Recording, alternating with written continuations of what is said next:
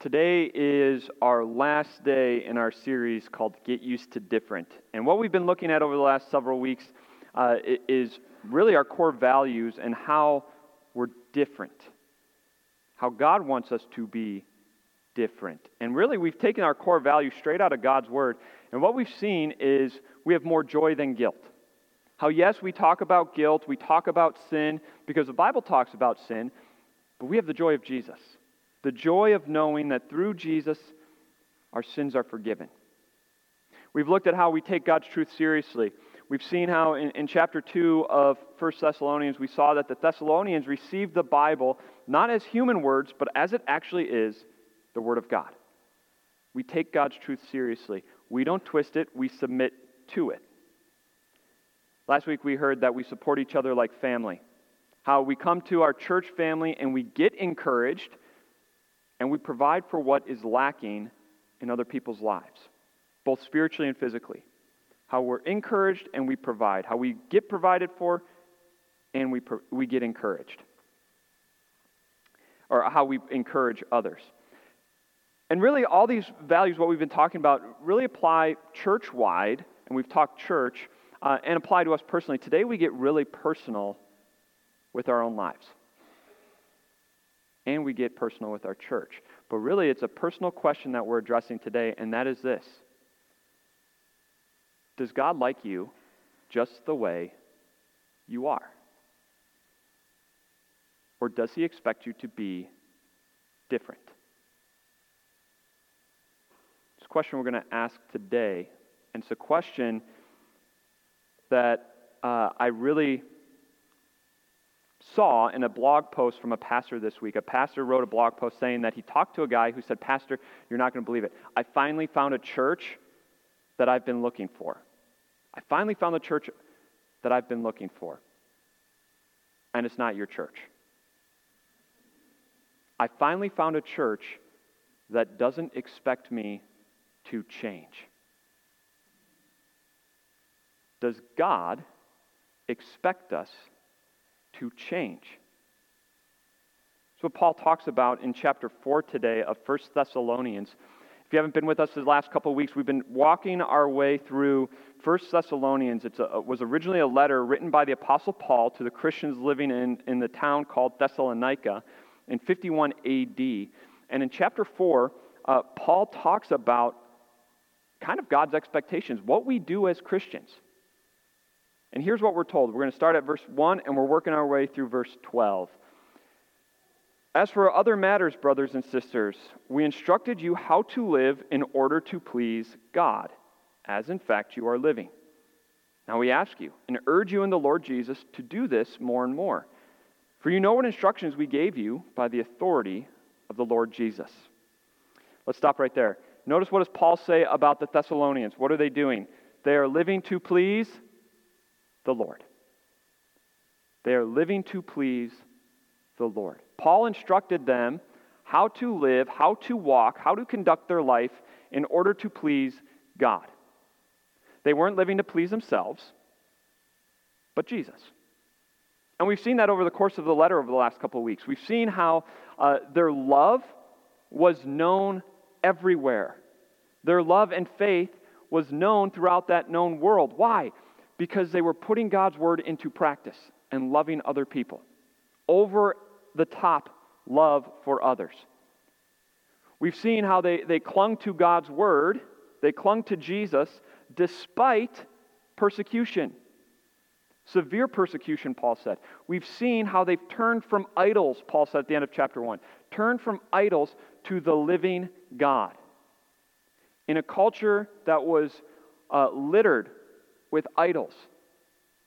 They probably faced, faced some uh, verbal persecution along with the physical persecution that they faced. And yet they lived to please God. They walked in ways that pleased Him. Think about that phrase how to please God, which in fact you are doing. It's different, isn't it? In fact, it's the first point today Christians are different because we live to please the Lord.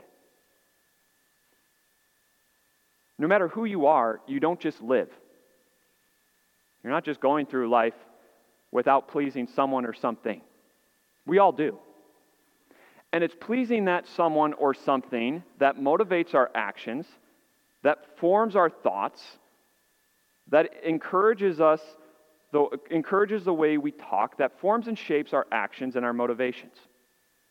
For instance, for some people, it's their pleasing their boss that motivates them. They want bosses' love, approval, respect. And so what do they do? They live to please boss. That means they work long hours. That means they work overtime when, without being asked. That means that uh, when a phone call comes during dinner, they go and take that phone call instead of just having family dinner. That means that before they go to bed, they'll check their email to see if boss has emailed to take care of whatever boss needs. Why? Because they live to please boss. For others, it's friends. We live to please our friends. And so, what does that mean? Well, maybe you don't necessarily like staying up late, but your friends do. And so, in order to please them, you stay up late, which means you're tired the next day for family time. But because you live to please friends, your actions uh, are, are surrounded and motivated to please them. Maybe you don't necessarily like getting together and gossiping and indulging all this information, but your friends do. And so you live to please them. And so you partake. But then there's one that we all are motivated by me, ourselves. We are motivated to please us. And we do it so instinct, instinctively we don't even realize it. But think about it. Every decision we make, really, we don't stop and ask, but really the question is always, how do I feel about this? Do I like this? What do I want in this situation? I want to do this, so I'm going to do that, even though they want me to do this. I want to do what makes me happy. I want to do what pleases me. Paul says Christians are different.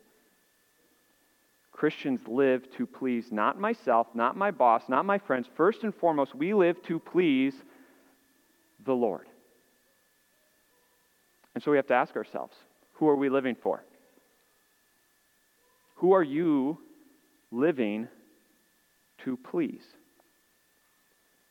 As you consider your actions, as you consider the way you conduct your life, your priorities, as you consider the decisions that you've made, as you consider how you conduct yourself at work, who are you living to please? Can you stop and say, The Lord is pleased with how I'm living my life? Christians live differently. We live to please the Lord. And so every time we make a decision, everything we do, we first stop and we ask, how does the Lord feel about this? And if the Lord doesn't like it, we don't do that thing. If the Lord does like it, we do it. We ask, how am I living to please the Lord? This is what Paul tells the Thessalonians. We instructed you on how to live to please the Lord. You see, the Ten Commandments do a shift, don't they? They go from condemning us to now, as Christians, instructing us on how to live to please God. We can look at those Ten Commandments and say, you know what? God says don't steal. And instead of looking at that as a bad thing, I can look at it and say, wow, my God just told me how I can please Him by not stealing from other people. And as I do that, I please the Lord, and that's how I want to live because God has made me a Christian. Christians first are different because we live to please the Lord. And this is how God wants us to be different. Is God okay with how we are? Well, if we're living to please the Lord. But if we're not and we're living to please ourselves, then no. He wants us to change and live to please Him. But what pleases Him? It's great to know that we live to please the Lord, But what is it that pleases God? He tells us in the very next verse it is God's will that you be sanctified. It is God's will that you should be sanctified. What does sanctified mean? It means to be set apart as holy. Set apart as holy. God wants you and me to be holy, to live holy. It's one, there's, there's uh, every once in a while you hear it creeping around, and it's really bad theology, uh, but it comes out of Christians' mouths. Well, doesn't God just want me to be happy? No, He doesn't. what God wants is for you to be sanctified. And if your holiness or if your happiness comes at the expense of your holiness, God doesn't want it. God rather you be holy and happy. And if you can only have one or the other, He rather you be holy. He rather you be holy. He rather you be set apart as sanctified, as a holy one, and live for Him. That's what He wants. He wants you to live to please Him and to be holy. What's this look like? Paul gives three examples for the Thessalonian church. Here's what he says. Oh, I'm sorry, your second point. God is pleased when we live sanctified lives. I told Aislinn I was going to mess this up today when we were going through slides. I said, I'm going to mess up this order. But yes, number two, God is pleased when we live sanctified lives, when we're set apart as holy and we live holy lives. Paul gives three examples for the Thessalonian church that you should avoid sexual immorality, that each of you should learn to control your own body in a way that is holy and honorable not in passionate lusts like pagans who do not know God. And in this matter, no one should wrong, wrong or take advantage of a brother or sister. The Lord will punish all those who commit such sins, as we told you and warned you before. For God did not call us to be impure, but to live a holy life. Therefore, anyone who rejects this instruction does not reject a human being, but God, the very God who gives you his Holy Spirit. Number one, Paul says avoid sexual immorality. Avoid breaking the sixth commandment do not commit adultery. Maintain the sexual relationships for within the confines of marriage, Paul says. This is what Paul says God's will is for our life. And in the Greek culture, in 51 AD, sexual immorality was nothing. Married, having an affair, no big deal. Sexual morality outside of marriage, no big deal. Multiple partners, no big deal. The thought was the body was made for it, so go ahead and do it. And Paul says, no, no, no, no. God has called you to a pure and holy life. He has called you to keep that within marriage, that gift within marriage. Honor it. Don't live in passionate lust like the pagans, but honor marriage.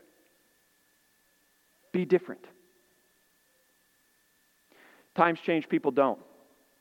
As you look around our culture today in the 21st century, do you think our culture struggles with this? Absolutely.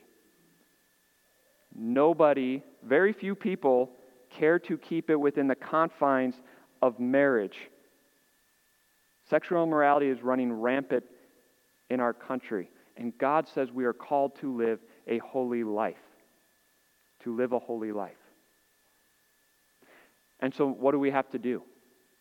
If our goal, if we want to be different and we want to live to please God and to live a holy life, well, maybe that means that we have to put some parameters on our computer so we don't look at certain websites. Maybe it means that I have to start honoring it within the uh, confines of marriage. Meaning, I can't do that with my boyfriend, girlfriend anymore until we're married. Maybe it means that I need to put myself in good positions when I'm married so that I'm not tempted to do things I shouldn't. We put parameters on us. And if you're sitting here and you're, you're not a Christian, or if you're watching online and you're questioning, should I become a Christian or not? Should I be Christian? I don't know and you're thinking, this is crazy. This is crazy. Who would live like this? Well, there's actually benefit to it without even being a Christian. Look at verse 6. And in this matter, no one should uh, wrong or take advantage of a brother or sister. Isn't that a huge deal in our culture, too? Sexual immorality is running rampant. And what do we hear all the time? People are taken advantage of. Why does that happen? Because people are living to please myself and not living to please God. If we first live to please God, we would want to live a holy life, which then would respect and honor and love one another. This is what Paul says. Second thing, second way. Now, about your love for one another. We do not need to write to you, for you yourselves have been taught by God to love each other. And in fact, you do love all of God's people throughout Macedonia. Yet we urge you, brothers and sisters, to do this more and more, and to make it your ambition to lead a quiet life. Stop right there. Paul says, Love one another. Love, love, love. And that's what the Thessalonians did. They loved not just with warm, fuzzy feelings, they loved not just with words, they loved with actions. And their love was so apparent that it was spread throughout the wor- known world that these people loved. This is what God's will is for our life. We want to live a holy life to, that pleases God. Love one another. Love. Put love into action. And then finally, make it your ambition to lead a quiet life. You should mind your own business and work with your hands, just as we told you, so that your daily life may win the respect of outsiders and so that you will not be dependent on anybody. The last one live quiet lives, minding your own business. What does Paul mean? In the Thessalonian culture, uh, the women stayed at home, they did the majority of the work. And what did the Greeks do? The Greek men? They went to the marketplace where all they did was gossip and talk about the latest teachings and philosophies. All they did was go and gossip with one another. Paul says, stay at home, work, mind your own business. Don't get caught up in the drama. Don't get caught up in the gossip. Mind your own business. Don't go and talk about others.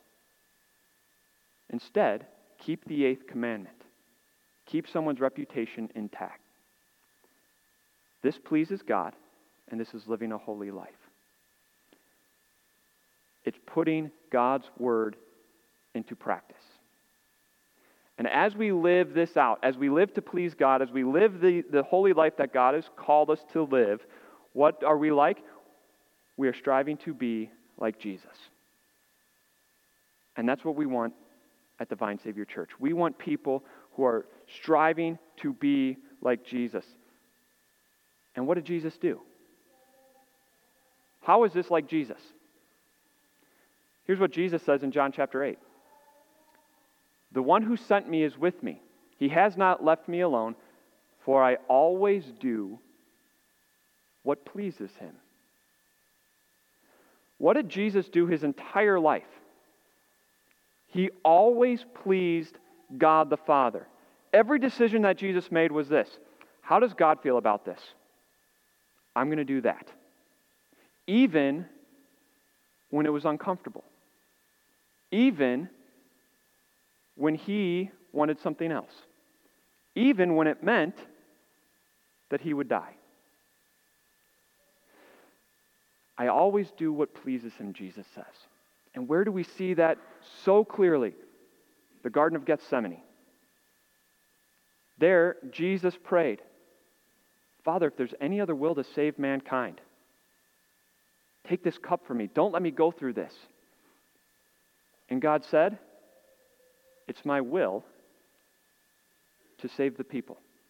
And Jesus said, Okay, I'm here to please you.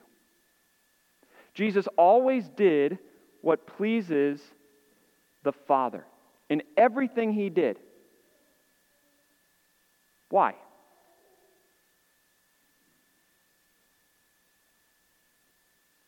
He's God. Did he do it just for an example for us? Partially. But more so, he did it to be your substitute. He did it because what pleased the Father? That you be sanctified, that you be holy. You see, Jesus lived a holy life. Jesus lived to always please the Father because it pleased God to make you holy. And there's nothing that you could ever do to accomplish that on your own. God wanted you to be holy, and yet no matter how much you strive to be like Jesus, you never could be like Jesus because we're sinful. God wants us to be holy, and yet no matter how many accomplishments you have in your life, you'll never achieve holiness. And yet it pleased God for you to be holy. And so, how did He take care of it? He sent Jesus, His one and only Son, to always please the Father. And Jesus even pleased the Father to going to the cross and shedding His blood. And when He did, He changed you. Does God want you to be different? Absolutely. And God made you different. Here's what we're told in 1 Corinthians chapter 6. And uh, Paul lists all these sins. Then he says, And that is what some of you were, but you were washed, you were sanctified, and you were justified in the name of the Lord Jesus Christ and by the Spirit of our God. What does this mean? Those are big words. Here's what it means we were washed. At our baptism, God washed our sins away, the Bible says. Our sins are washed away so that we stand before God connected to Jesus' shed blood so that we are sanctified. We have been made holy. And because we've been washed, because we're holy, God now looks at you and says, You are justified. You are declared innocent before God. That is something that you couldn't achieve, I couldn't achieve, but Jesus achieved it for us because he always lived to please God. He washed you clean. He declared, or he, he made you holy, and now God says you are innocent. And Jesus did it because he pleased God. And so here's your last point today Jesus lived to please God to make us holy. And that is what we are. It's God's will. It pleases God that we are holy, and He did it for us. Here's the incredible thing Jesus took your status and changed it. We were sinners, selfish, living for ourselves, doomed to hell. And Jesus, through his shed blood on the cross, changed us to being selfless, to being holy in God's sight, and now on the way to heaven to spend eternity with God forever. Jesus changed us to being holy. It is this that makes us want to carry out the calling, the status that God has brought to us through Jesus. Now we look and we say, God, thank you. Thank you for changing my status. Thank you for changing me from a sinner to a holy one. I want to live to carry out that status that you brought me. I want to live to please you for the forgiveness you brought to me, for the sainthood you brought to me, for eternity that you've brought to me. I want to live to please you out of thanks for the forgiveness of sins and the declaration of innocence through your Son Jesus, my Lord and Savior. And this is what motivates us to please God. Now we look and we say, God, does this please you or not? And if not, I joyfully say, okay, I'm going to do this instead, even if it's an inconvenience to me, because my God is so great. He is so merciful. He has declared me innocent through his son Jesus. He has changed me, and now I want to strive to be like Jesus, pleasing God every day. We're going to fail. We're going to have times when we stumble. We're going to fall. And that's when we go back to our Savior, who washes us, who sanctifies us, who reminds us that we are justified before our God. We are declared innocent. And as we re- are reminded of that forgiveness, we get up to go and please God once again. Until that day when we are in the presence of God forever, when we are fully and eternally sanctified, where sin is removed, and we will be like Jesus forever. May God bless us as we live out this calling of sanctified, as we are reminded of the forgiveness of sins, and we live to please our God every day. And as we are reminded of the forgiveness, that we are washed, sanctified, justified, our lives will change now and forever. Let's pray. Father in heaven, we thank you for changing us. You desired us you desired for us to be different. You desired for us to change, and you changed us for ourselves. You did it for us by sending Jesus, your only son, who lived to please you all the time. He went to the cross where he shed his blood so that we stand before you declared innocent. We've been washed, we've been sanctified, and now we've been justified before your judgment throne so that we live in innocence every single day. Help us to live in this innocence. Help us to live to please you. Help us to live to ask, how does God feel about this? And then live accordingly. Uh, let us live that, lo- that sanctified life now and forever. When we fail, Lord, and we fall, uh, remind us once again that our sins are forgiven. Pick us up, wash us, renew us, and remind us of the forgiveness that Jesus won for us, and then send us back on our way to go out and please you. As this is a constant thing, uh, let us always come back to that word of forgiveness, that word that we've been washed and sanctified now and forever, and that we've been justified. Be with us today. Help us to live differently as we close up this series. Uh, be with our church. Help us to uh, have more joy than guilt. Uh, let us support each other like family. Let us continue to uh, take your truth seriously. And now let us strive to be more like Jesus now and forever. In your name we pray. Amen.